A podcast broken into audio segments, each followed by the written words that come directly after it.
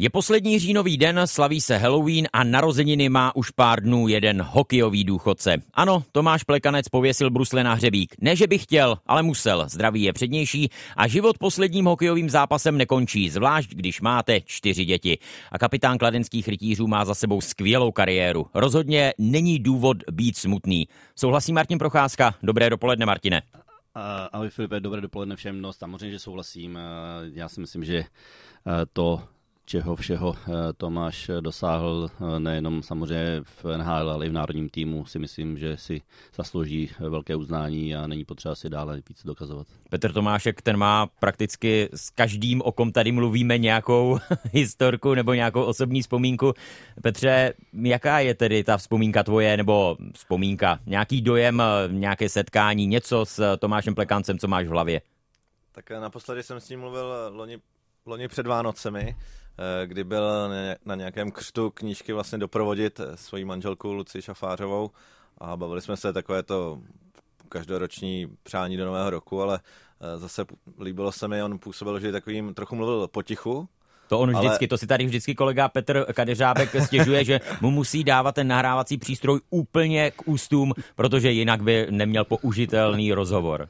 Ale bylo znát, že přemýšlí o tom, co říká a vždy stál neznám možná člověka, který by stál rovněji. Vždy bylo hodně přímý, napřímený, ale přijde mi, že to vypovídá o jeho charakteru.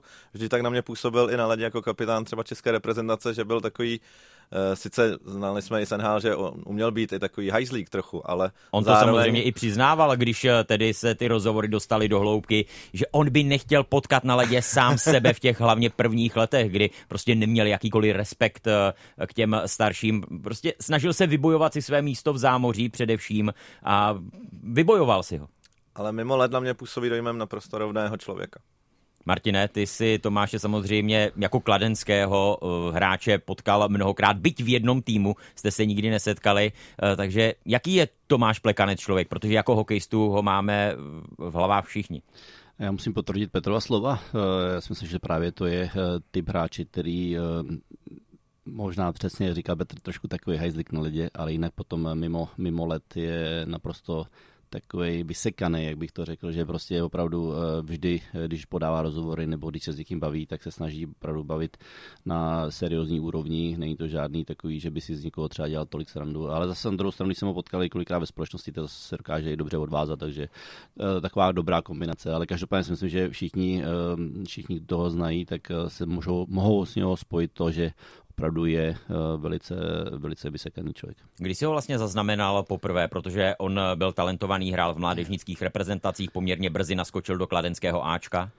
No je to tak, tak ono tam těch kluků bylo, bylo více, dá říct. Tam byl Patrik Eliáš a tady ta generace tady těch mladších kluků, kteří byli, kteří byli pomalu přicházeli do toho, do toho dospeláckého hokeje, jak se říká, tak eh, to byli talentovaní kluci, ale mm, tam bylo to dost nabitý to kladno v té době, takže oni ty kluci se sebrali a řekli si, že teda tady tudy asi cesta pro ně ne, takže to zkusí do, do zámoří a e, víme, že všem to vždycky chvilku trvalo, než se dostali na tu super úroveň, ale ať to byl Patrik Eliáš, ať to byl Tomáš Vokon, ať to byl právě byl Pleky, tak e, si to, jak si zmiňoval Filipe, vybojovali si to, prošli si farmama, dostali se do těch A týmů a pak byli vlastně největší hvězdy těch svých týmů. Přesně tak Tomáš Plekanec vlastně strávil tři sezóny na farmě. On odcházel ve 20 letech, to znamená, už měl něco za sebou, byl stabilním hráčem tady extraligy, dá se říct jednou z hvězd, ale tam v podstatě začínal od nuly. On to popisuje v tom svém příběhu, že opravdu najednou si myslel, jak tam všechny povodí jako tady a nešlo to. Musel si to opravdu vybojovat. I to Petře vlastně svědčí o tom charakteru, že se nevzdal, že byl schopný přijmout tu roli, do které se postupně dostal toho oboustraného hráče, skvělého navazování, skvělého eh, v oslabení a i když eh, tedy nezbírá plno bodů, tak na druhé straně cítil, že přesně tu jeho roli eh, oceňují. Přesně tak, je to podle mě problém řady hráčů těch technických, kteří přijdou z Evropy do zámoří a najednou tam se po nich chce něco úplně jiného a teď je na, na těch hráčích, jak to vezmou. Někdo s tím bojuje, vnitřně se s tím nikdy nesmíří a má prostě problém se převtělit v nějakého bojovníka, ale Tomáš Plekanec přesně z technika najednou se zaměřil na tyhle ty věci pro černou práci a pak byl jedním z nejlepších českých hráčů v oslabení v historii, podle mě na úrovni mistrovství světa. A pak to vhazování i v teď v posledních letech vždy byl nejlepší na vhazování v extralize, takže uh, dokázal si z té farmy vzít to maximum eh, toho nejlepšího sám pro sebe a pak i díky tomu odehrál tedy eh, tisíce jeden zápas v NHL. Já ho vlastně mám spojeného s mistrovstvím světa v roce 2006 v Rize semifinále proti Finsku, kdy tam ujel v oslabení a backendem překonal finského golmana. Nevím, jestli to byl tehdy vítězný gol, každopádně pomohl k tomu postupu do finále. Martine, z toho hokejového pohledu, co tobě si vybaví jako první, když se řekne Tomáš Plekanec, ať už nějaký zápas, nějaký jeho gol, nebo komplexně jeho hra, co by to bylo? Já bych řekl komplexně jeho hra. Uh, už jsme to zmiňovali, jak zmínil Petr, uh, fantastické vhazování. Uh, Tohle to opravdu měl natolik propracovaný a natolik byl právě vytěžovaný jak v NHL, tak když jsme viděli, ještě když hrál za Montreal, tak v podstatě na všechny důležité momenty, na všechny oslabení nebo na většinu těch oslabení prostě chodil Tomáš Plekanec právě i na vhazování v obraném pásmu. I kdykoliv po vhazování čistého třeba vyhrál, tak šel hnedka střídat. Takže on se tohle tam všechno naučil, to si myslím, že přenesl sem i do extraligy. Eh, měli jsme možnost vidět několikrát tady v extralize, jak Kladno eh, v podstatě ho využívalo jako nejvýtěžnějšího hráče díky tomu, že chodil prostě tady ty vhazování. A já pak ještě, když k tomu přidám, tak uh, on to byl i nenápadný vynikající střelec. Ono to u něho to, když tak často nebylo. On v poslední době často nahrával, proto samozřejmě tam byla ta skvělá kombinace s Adamem Kubíkem, kdy Kladno těžilo v těch dobách, kdy hráli spolu a na přesilovkách, ale on uměl i výborně vystřelit. Když to tam prostě dostal a uměl dát takové zajímavé góly, trefoval to, Takové nenápadné střely. Takové nenápadné střely, přesně, ale to na tom se pracuje. To není tak, že by to přišlo z, tak z ničeho nic, to prostě se, on, on je hodně, podle mě i má všechno, ten systém svůj tréninkový má propracovaný. A v poslední řadě musím eh, připojit bruslení. Myslím si, že Tomáš Plekanec by je to jeden z nejlepších bruslařů, nebo byl, teda dejme tomu, když teďka skončil. A měl to v sobě, nebo na tom eh, také musel makat? On je nevysoký postavu, takže tam eh, žádné dlouhé nohy, žádné velké páky, které by mu dali tu velkou rychlost, ale jak říkáš, bruslil skvěle. Já si myslím, že se v to vypracoval, že si našel takový ten svůj styl. Přesně jsme to zmiňovali, lehce takový pokrčený, dole, těžiště dole, jak se říká, ale k tím dohromady skvělé bruslení. Vůbec lehce se neodstavoval od puku, na to, že nebyl vysoké postavy, tak si myslím, že to byl hráč právě taky, který si dobře dokázal pokrýt kotouč. No jak už zmiňoval Petr, no, když chtěl, tak dokázal být hodně nepříjemný lidi, dokázal udělat takovou tu pravou chvilku, tu sekerku, takový to pošťouknutí, dloubnutí do hráče a tím ho trošku vykolejit. Takže za mě to byl komplexní hráč a taky toho právě proto to, to, tolik dosáhl. A na mě ještě působil dojmem, že i v těch 40 letech měl určitě nejlepší fyzičku nakladně a možná i v extralize. Na útočníka hrál neskutečné minuty, stále v tom pokročilejším věku a stejně jsem ho málo kdy viděl třeba v předklonu, že by rozdýchával nějaká delší střídání. Eh, tohle to musím jenom potvrdit. Eh, tak jak se říkalo o Jardovi Jágrovi, že chodí na eh, noční tréninky a trénovat večer někdy po desáté hodině až do půlnoci, tak naopak Tomáš Plekanec byl vždycky jeden z prvních hráčů v kabině ráno a říkal, nebo co vím, tak že třeba sraz normálně, když je trénink o 10 hodin, hráči se schází po té 8 hodině, takže už on tam byl schopný být před 7 hodinou a už byl, už byl posilovně. Takže, takže už měl jednu... Jágrem předávali klíče, Jágr končil Nevím, jestli to bylo úplně, že by si předávali klíče, ale každopádně mohli nechat rozsvící, no.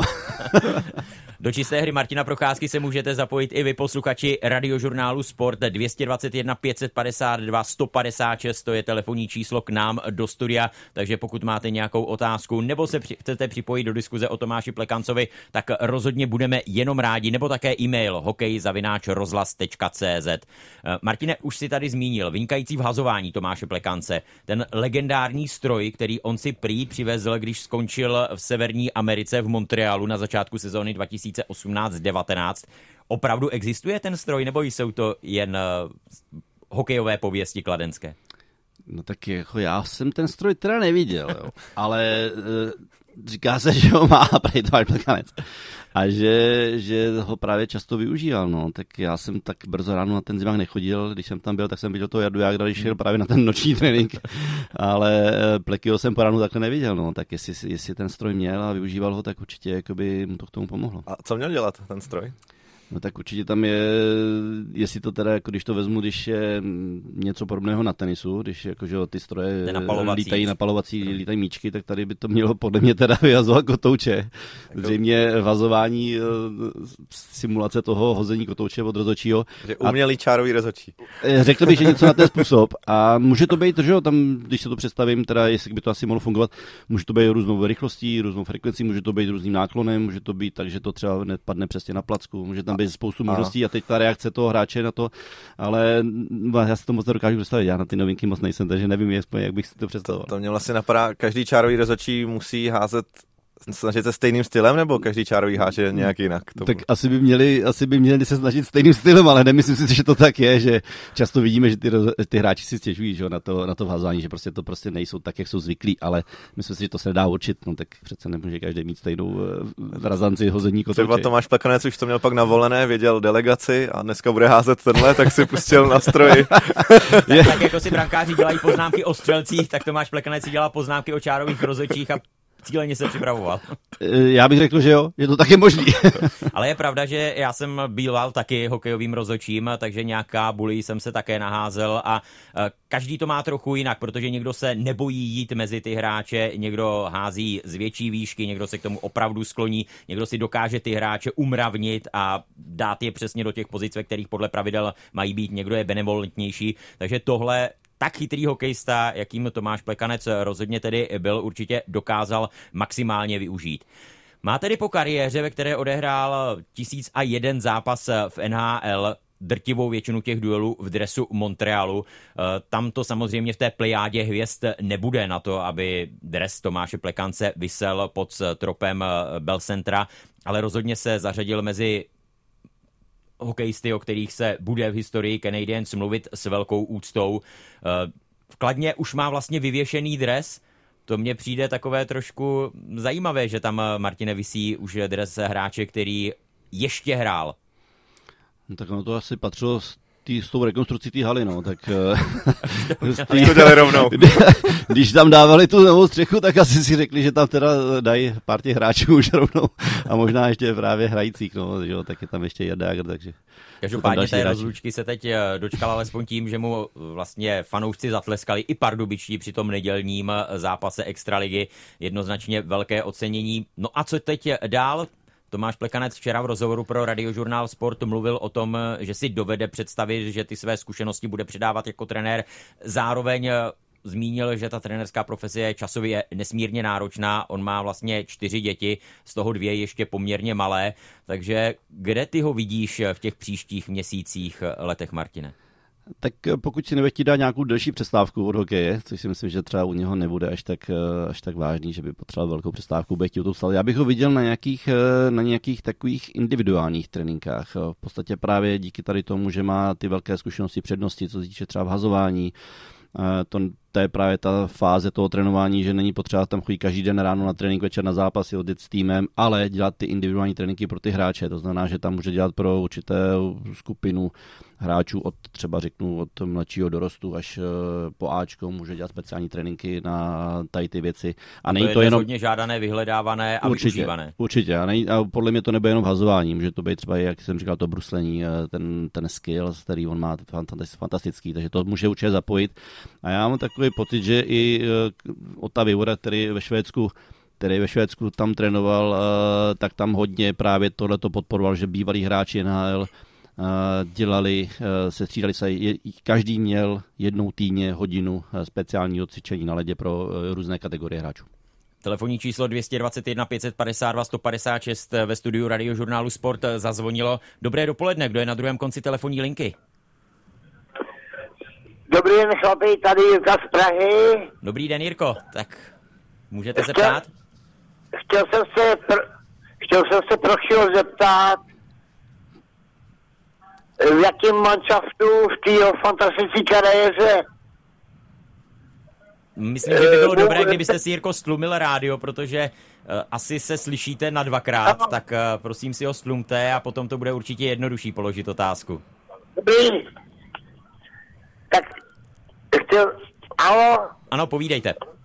Chtěl jsem se prosím zeptat v té fantastické kariéře, v jakém manšaftu se cítil nejlépe. Dobře, děkujeme. Martine. Uh, no, v jakém týmu jsem se cítil nejlépe, no. Asi Atlanta. tam jsem se cítil velice dobře, no, tam jsem opravdu byl jenom 30. Ne, já jsem se cítil výborně v IK Stockholm. Byl to náš začátek, my jsme tam byli všichni tři, už jsme to zmiňovali s Pavlem Paterou, to vyvodou eh, první naše zahraniční angažma a trénoval nás Finn ve švédském týmu a měli jsme možnost na tom ledě hrát český hokej. A to bylo pro nás asi to nejdůležitější, že nás netlačil do nějakého nového stylu, který bychom možná nedávali a tam jsem se cítil výborně. Tam jsem vlastně měl skvělou kariéru, už tam jsem jakoby začal se nastartoval, pak jsem šel do toho Toronto slavného, kde teda jsem nakonec tu možnost si ztratil sám. I v Torontu si vlastně zahrál krátce Tomáš Plekanec, kam přestoupil z Montrealu ve snaze získat Stanleyův pohár, protože to je vždy velký motor každého hokejisty, který se dostane do NHL. Nevyšlo to, ale ta kariéra byla úžasná. Tomáši Plekancovi přejeme hodně štěstí do té jeho už po hokejové eh, kariéry a také přejeme všechno nejlepší k jeho dnešním 41. narozeninám. Pánové, asi zdraví, protože kvůli němu eh, Tomáš skončil.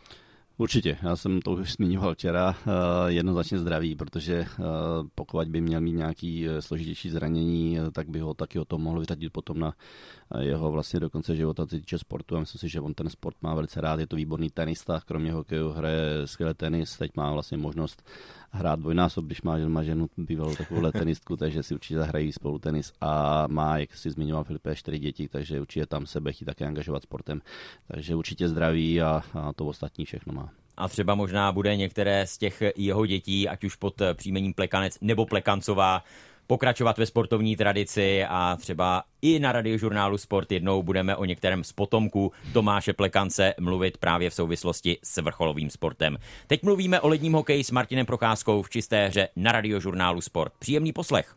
Vysílání radiožurnálu Sport patří čisté hře Martina Procházky s olympijským šampionem z Nagána a čtyřnásobným mistrem světa se můžete zapojit do diskuze také vy, buď přes telefonní číslo 221 552 156, anebo díky e-mailové adrese hokejzavináč.rozhlas.cz.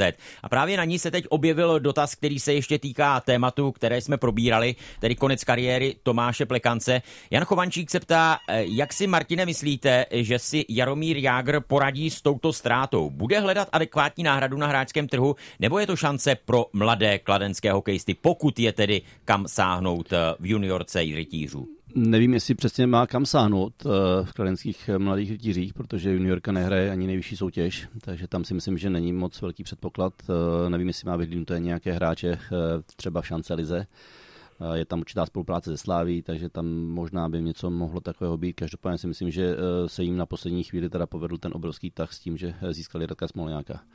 To je hráč, který by právě mohl nahradit eh, Tomáše Plekance přesně v této roli. Necháme se tady překvapit, jak to bude dál s kladenskými rytíři, kteří teď začali, začali celkem šlapat, sedmkrát za sebou bodovali, než přišla tedy nedělní porážka s Pardubicemi. Máme dalšího posluchače na telefonní lince. Dobré dopoledne. Dobrý den, telefonu David. Dobrý den, Davide.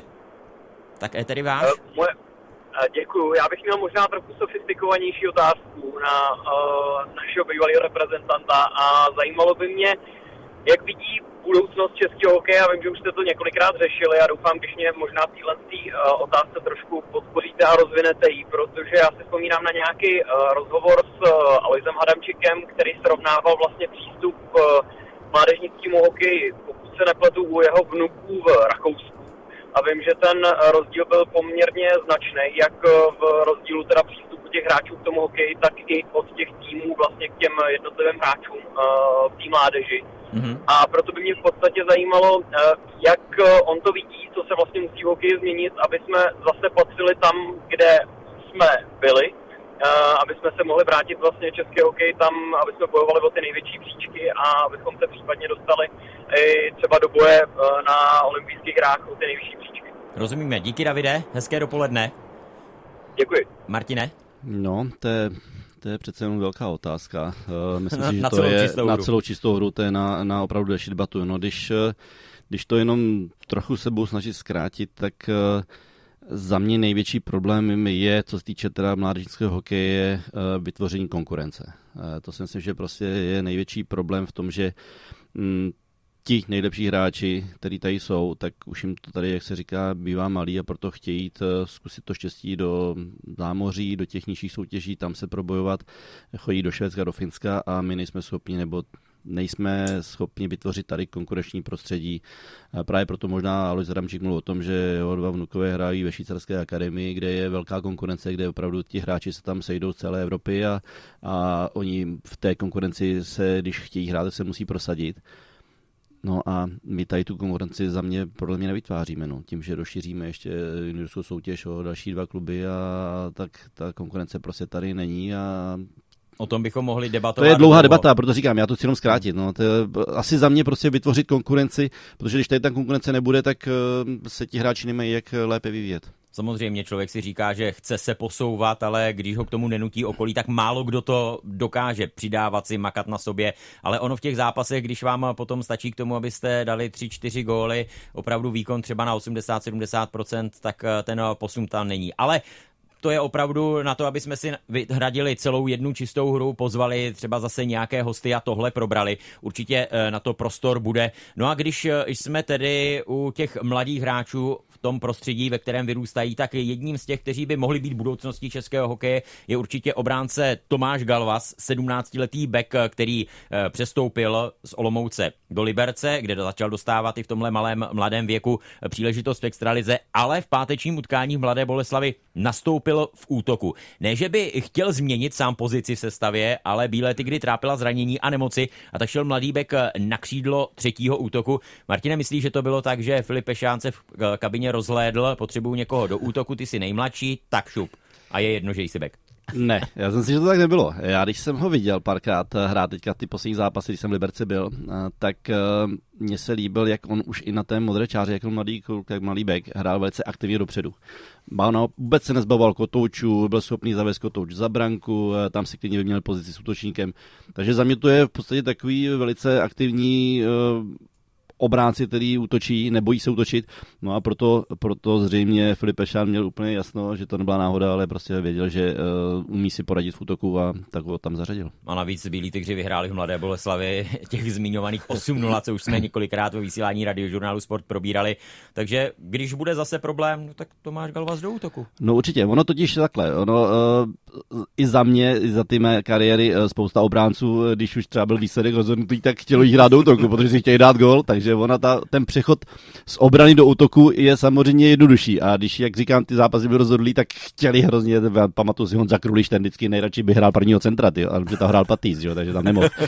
ale, uh, takže oni, oni, ten přechod do útoku je dobrý, ale a naopak, naopak, ty to chci říct, uh, samozřejmě, když se zdanili obránci, no tak to se zase moc útočníkům bránit nechtělo. Za prvý, těch dobách, kdy jsme to měli, tak se tolik zase pozadu nejezdilo, co si budeme povídat. Nehrál se takový ten hokej 1-4, že všichni couvali, takže ne všichni byli úplně uh, tak dobrý na bruslení pozadu a obránce musí mít dobře pozadu. Takže jak jsme tam dali někoho, kdo to moc dobře neuměl, tak ho jaký kvůli útočník opláchnul. pak jsme s měli srandu. Ale musím říct, že teda, vzhledem k tomu, že teď zase se nechci moc chválit, ale když jsem hrál levé křídlo dozadu, bránil jsem, tak jsem musel být takový ten třetí obránce. No tak to by se takže viděl, jsem, že skvěle bruslíš. No, uh, takže jsem i to bruslení pozadu uměl jako docela dobře, takže jsem byl pár zápasů zařazený, když se zranili obránci, že jsem i teda uh, byl obránce. Ale vůbec mi to nedělalo dobře, přiznám se, že když jsem měl jít do rohu bojovat o ty, s těma soupeřema, tak tam už jsem zase obránce nebyl. Tam jsem byl typický útočník, takže jsem radši ten to chtěl protlačit. No ale zvládl jsem i tu pozici, že jsem teda bránil jako pozadu, no ale no, ne, nebylo to úplně ta parketa. Svazovalo tě to, že to je zodpovědnost, že už jsi blíž? No ne, tak svazovalo mě to tak, že jsem chtěl furt útočit, že jsem utíkal z té modré čáry, furt se chtěl zapojovat a vždycky mi, vždycky mi to secvaklo, že musím být na té modré čáře a čekat na to, až na mě ten soupeř pojede, že jo? takže já jsem furt měl tendenci chodit dopředu. No, zvládl jsem to pár zápasů, ale nebylo to, nebylo to ono, no. Ale vlastně dnes eh, jediný bek většinou na přesilovku chodí a kolem něj čtyři útočníci. Eh, jak moc vlastně ten dnešní bek eh, už musí být útočníkem, protože trenéři říkají, útočí celá pětka, brání celá pětka. Takže vlastně možná člověk si říká, že se tam svým způsobem ty pozice až někdy trochu smazávají. Určitě ten trend je teďka, takže všech, jak se říká, pět musí umět jak dopředu, tak dozadu. E, musí se dobře doplňovat. E, často vidíme, že obránce se prostě zapojí, jak říkám, je za brankou to, točníkem místo na modré čáře a musí to umět odbránit. E, skvělý, tohle to podle mě zavedli Švédové, Finové, který tam se takhle skvěle doplní, tam nikdo nepozná, jestli je to obránce nebo útočník. Musí se to umět, no, musí se to trénovat, hráči jsou tomu vedení, dřív to bylo tak, že opravdu ti obránci třeba neměli až takový dobrý bruslení dopředu, tak proto hráli ty obránce. měli k tomu parametry, měli k tomu nějakou, nějakou váhu, takže zase byli schopni otlačit. Nedovedu si třeba představit Rudu Suchanka, že by hrál v útoku, jo. takže to byl typický obránce, který stál před brankou. parkovat před branku. No jo, ano, při přeslovce, jo, při přeslovce, to, samozřejmě, to jo, to zase plno obránců bylo takový, že tam byli mnohem platnější než ty útočníci, protože ty se báli, ty střely, obránci byli zvyklí, že jo, tam, když to tam do nich pálejte, tak oni jsou zvyklí, neuhnou, obránci se tam v pohodě stoupne, ale, ale že by zase hrál Rudla Suchánek útočníka, to si dokážu moc představit. Ono to vlastně je i na té nejvyšší úrovni v NHL, pamatuju si, není to tak dávno Dustin Bufflin, takový ten obrovitý zadák, nejprve eh, no, obráceně, nejprve útočník v Chicagu, vítěz i Stanleyova poháru, potom eh, tedy velmi řízný back, proti kterému nikdo nechtěl hrát. Mám pocit, Brandon Smith eh, také dokázal v poslední době kombinovat ty pozice, když bylo potřeba.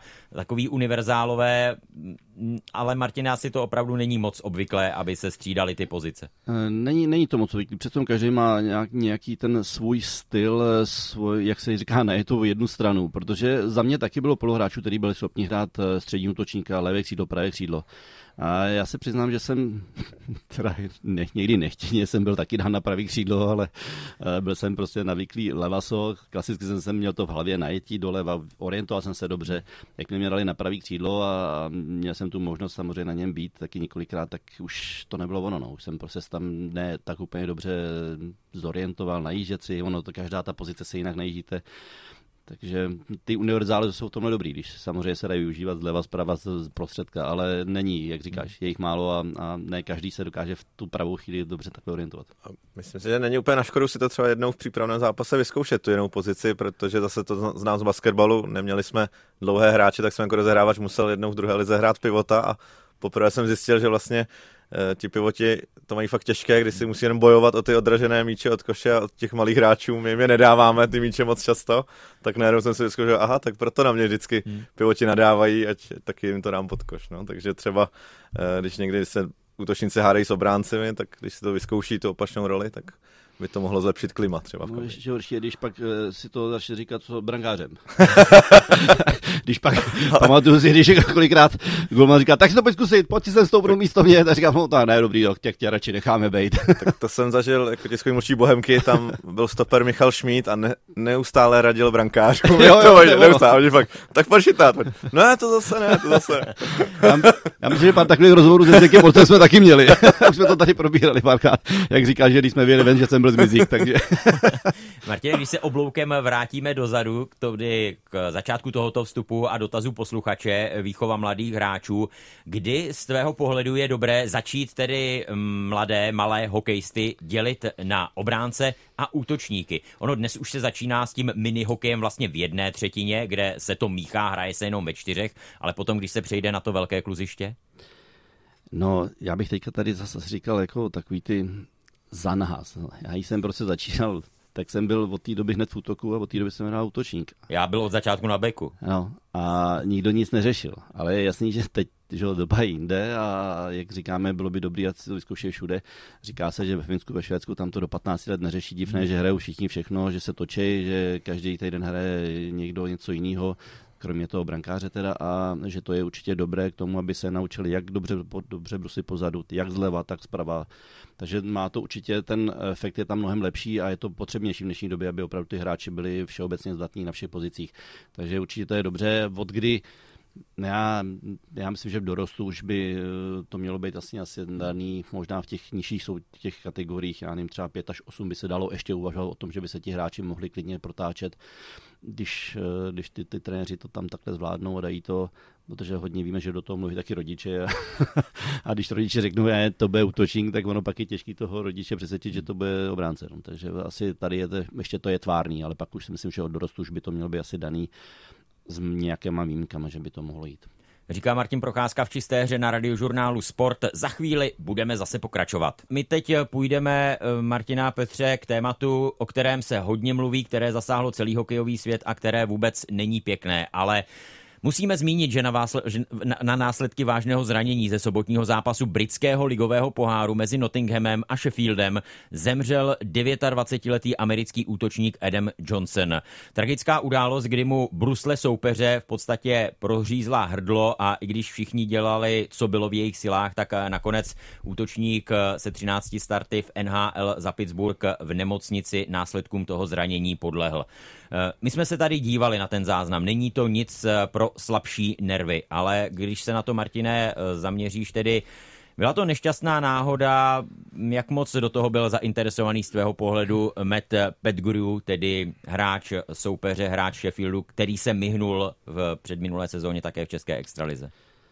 Uh, Filipem, já jsem už včera vlastně s Petrem jsme o tom uh, se tak trošku bavili, nebo nebavili. Petr mi posílal video, já jsem se na něho díval na telefonu a tam jsem si ještě úplně nebyl jistý tím zákrokem, protože jsem nevěděl, jestli tam byl za prvé kotouč, jestli tam vůbec bylo nutné takovýhle zákrok dělat.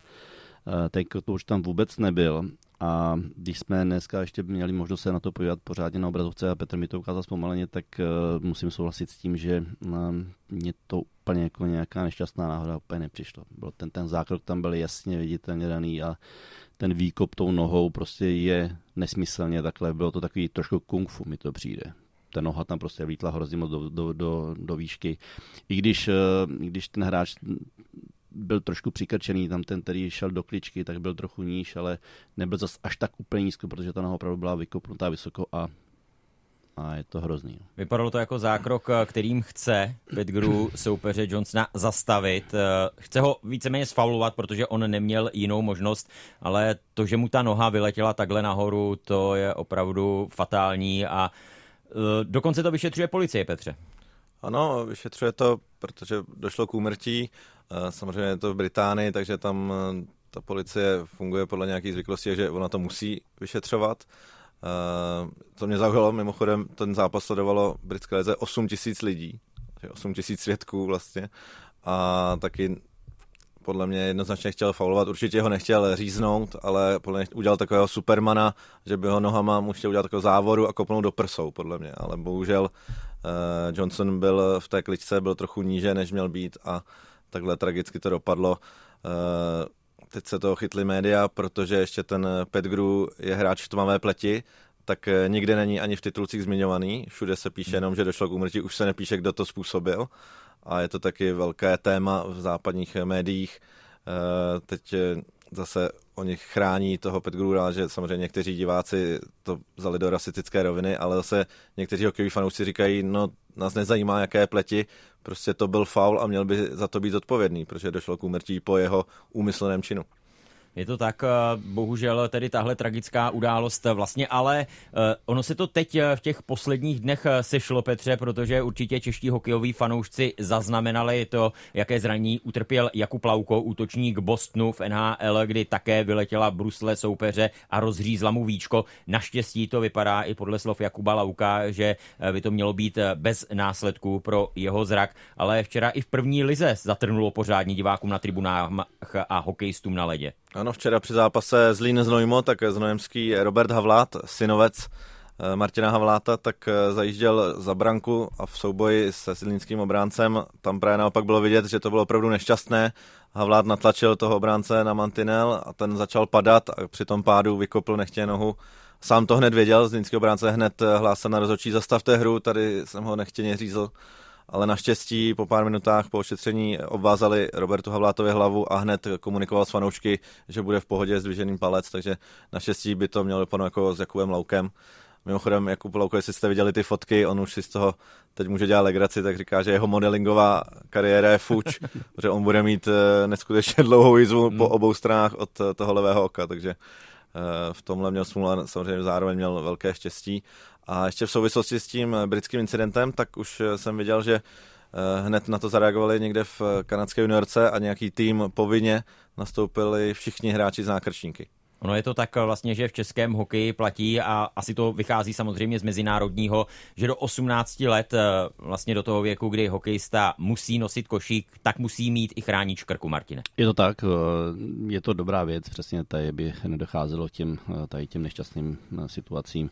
Ono i když já jsem třeba měl teďka, že měl možnost trénovat jak dorostence, tak eh, juniory, tak on ten nákrčník tam je, ale i tak, jo, teď to nebe, je tam prostě mezera. Jo. Hmm. Není to, že by to bylo úplně pokrytý. Není to 100%. Až, není to 100%. Je tam prostě aspoň nějaká ochrana, což je v pořádku. Rozhodčí na to hodně dbají, eh, dodržují to, chtějí po těch hráčích, že neexistuje, jestli něco zapomněl, prostě, tak eh, jo, jsou schopni vykázat ze hry. Přesně je to jen o jednom je to, nešťastném přesně momentu. Tak. Já těch momentů jsem samozřejmě viděl spousty za svou kariéru a je to vždycky hodně nepříjemný, protože jakmile se tam hned na tom ledě rozplyne ta krev, tak hmm. je to prostě najednou je známka, že ten, ten nůž je hrozně ostrý, že jo, co si budeme povídat. Takže ono pak každý zajetí takhle nebo kopnutí, tak dokáže udělat hroznou věc. Nakonec to takhle jsme viděli i teďka. Není to dobrý téma, ale eh, stává se to, nedá se tomu nějak předejít, protože těch soubojů, které jsou u mantelů, je spousty. Jsou to právě pády, jak už zmiňoval Petr, prostě hráči jsou v obrovské rychlosti. Je tam pád, najednou ta noha, prostě aniž by ten hráč chtěl, prostě vylítne do vzduchu. Takže to tam k tomu přichází. Každopádně tady ten zákrok, který jsme viděli, to, který jsme se na začátku, tak tam není nic, že bychom spekulovali o tom, že by to bylo nějaké vykopnutí. Naopak to šlo jasně. Samozřejmě tohle je záležitost, o které se ale musíme bavit a musí se o tom bavit zodpovědní, protože z toho vychází právě zvednutí té bezpečnosti. Eh, znamená to, Martine, podle tebe, byť eh, můžeme mluvit o, že to jsou to většinou eh, tedy nešťastné náhody, ale teď se to třeba sešlo tady s těmi zraněními českých hokejistů, nešťastná událost, bohužel s úmrtím v Británii, že by chránič krku měl být povinný i pro juniory a dospělé hokejisty, že by se prostě měl zavést plošně a e, neřešit, jaká je to věková kategorie? A s, jako u té u, u mládeže tam je to jednoznačné, tam si myslím, že to je jasně daný, do jak už jsme se dali do 18 let, ale od 18 let už eh, si myslím, že to nemůže nikdo přikázat, že to bude opravdu na těch hráčích, kteří to chtějí nebo ne. Já si vybavuju, že někteří e, za mé kariéry Švédové měli často, že měli takový rolák, že měli, oni to měli s tím vystužený v, ten, v tom jak se říká v roláku. S tím hráli Tomáš Plekanec, ne? S takým Myslím rolákem. si, že takovým rolákem, nevím, jestli to tam měl Zvednutý límec až vlastně ano, po ohryzek, když to Je to tak, je, nevím, jestli to tam měl taky úplně vystužený, nebo jestli to bylo jenom efekt, eh, že tam měl rolák, ale vím, že ty, eh, ty Švédové, že tam opravdu měli, že to měli vystužený, že to možná bylo z těch důvodů, protože tady těch zranění během té kariéry bylo spousty, že prostě hráči se srazejí, eh, ten nůž tam prostě vyjede, vezmeme si Láďu Vojtka, že jo, co jsme hmm. byli spolu v Atlantě a tam jaký měl, když říkal, že už to doktor přes 80 stů přestal počítat. No, Vla, je to, je to Zedník, také slovenský hokejista, Richard, utrpěl, Richard Zedník, Richard Zedník ano, no, tak. Eh, ten měl také zranění v dresu Floridy, kdy opravdu také, jak si o tom mluvil, na ledě spousta krve. Myslím před loňskou sezónou Branislav Konrád hmm. jako brankář taky stejné zranění. Já si právě myslím, že postupem času to bude povinné. Eh, přece jen hokej se vyvíjí, ta pravidla se vyvíjí a musíme připomenout takový ten vtip, že suspenzor už měli v roce 1870 první hokejisté a helma začala být povinná v roce 1970, takže hokejistům trvalo 100 let, než zjistili, že i vozek je důležitý. A je pravda, že dnes eh, s tím, jak se vyvíjejí technologie, materiály, tak vlastně hokejista to ani nemusí cítit, jak eh, určitě se dokáže vyrobit lehký ten chránič na krk já, já bych to viděl možná než nějakým nalepovacím, nějakým eh, tady tím chráničem bych to viděl třeba tady v tom rolákový verzi, hmm. že prostě by ten chránič tam byl už v tom sazený a uh, nikdo by to neřešil. Jakou ty máš, Martina, vlastně největší jizvu z hokeje? to, to, já vím, že já. se na takové, kolik krve, kolik, krve, asi kolik litrů krve si ztratil? A, uh, když jsi zmínil tu jizvu Vladimíra Vojtka na tváři. Já jsem měl na to štěstí, teda opravdu, já jsem nikdy jako neto. Já jsem ve Vítkovici, když jsem hrál, tak jsme měli rání rozbruslení a dělali jsme klasicky cvičení dva na jednoho a vím, že už nevím, s kým jsem to jel, uh, obránce do té nahrávky vložil hůl a uh, já měl dva stehy na uchu. Jo, a hmm. Lojza Adamčík, ještě trenér v té době, vynadal hrozně tomu obránci, když je to ráno na zbusení, proč tam tu hokejku strkáš? Když to, já jsem pak musel jít jako teda na sešití, ale dva stehy jsem měl teda na uchu, to je jediný moje, eh, jsem, co jsem za tu kariéru měl, no, takže, takže já jsem tak asi díky, měl štěstí na vyhybání. Se. Díky tomu si mohl do Stardance pak do televize. no, na uši se nikdo nekoukal. Tak. Čistá hra Martina Procházky je tu stále ve vysílání radiožurnálu Sport a samozřejmě ještě chvíli bude. Pojďme se ale chviličku věnovat ještě také aktuálnímu dění, protože dnes nás čekají další zápasy nejvyšší domácí hokejové soutěže a je tady také dotaz, který přišel na e-mailovou adresu hokej.rozhlas.cz od Jana Chovančíka. Martine, jak odhadujete vývoj a výsledek zápasu a dnešního šlágru Pardubice Sparta? Protože to je duel, o kterém samozřejmě budeme vysílat. Posluchači si ho můžou poslechnout celý v přímém přenosu na aplikaci Můj rozhlas nebo na stránkách i rozhlas.cz, radiožurnál Sport.cz, ale teď se tedy na něj zaměřme pohledem experta radiožurnálu Sport Martina Procházky. A utkání, který za mě bude, bude vyrovnaný velice, protože já jsem to zmiňoval, Pardubice odehráli v devíti dnech čtyři zápasy. To, i když máte velký tým, tak pořád jako jsou to zápasy, které máte v nohách. A uh, mohlo by se to trošičku samozřejmě objevit na hráčích, taková ta částečná únava. Na druhou stranu uh, pořád je to tým Pardubice, který uh, doma uh, patří k těm nejlepším a ta atmosféra je požene k tomu, aby Spartu přehráli, ale Sparta se teďka v poslední době zvedla. Měla taky krizi, pár zápasů, nebyli schopni zvládnout, prohráli je, teďka vyhrávají. Takže za mě to bude určitě vyrovnané, nebo mělo by to být vyrovnané utkání. Já si myslím, že budou samozřejmě rozhodovat i maličkosti, možná nějaké zbytečné fauly.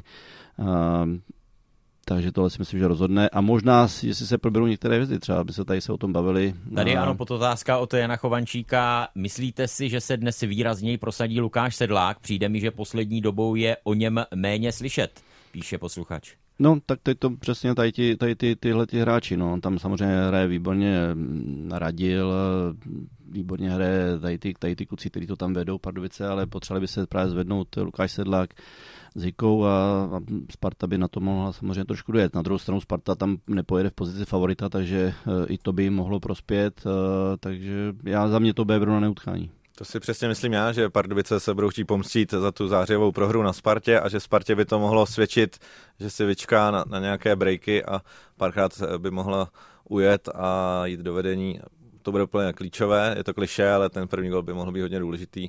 Ale co je zajímavé na té Spartě, ona za 15 kol dostala jenom 3 góly v oslabení. Je to přijde abnormální, 95% úspěšnost oslabení. Teď jsem to chtěl zmínit, že uh, přesilovky uh, právě soupeře proti Spartě moc nepomáhají, protože Sparta hraje skvěle to oslabení. Ty dvě formace, které to mají opravdu nacvičený, uh, tak hrajou výborně a není to žádná Eh, velká výhoda, když prostě hrajou proti Spartě. No, dokonce je pozitivní, že za stavu 4 na 5 už Sparta dala 4 góly v oslabení, jenom 3 dostala, takže pro, ně, je to, pro ně je to výhoda.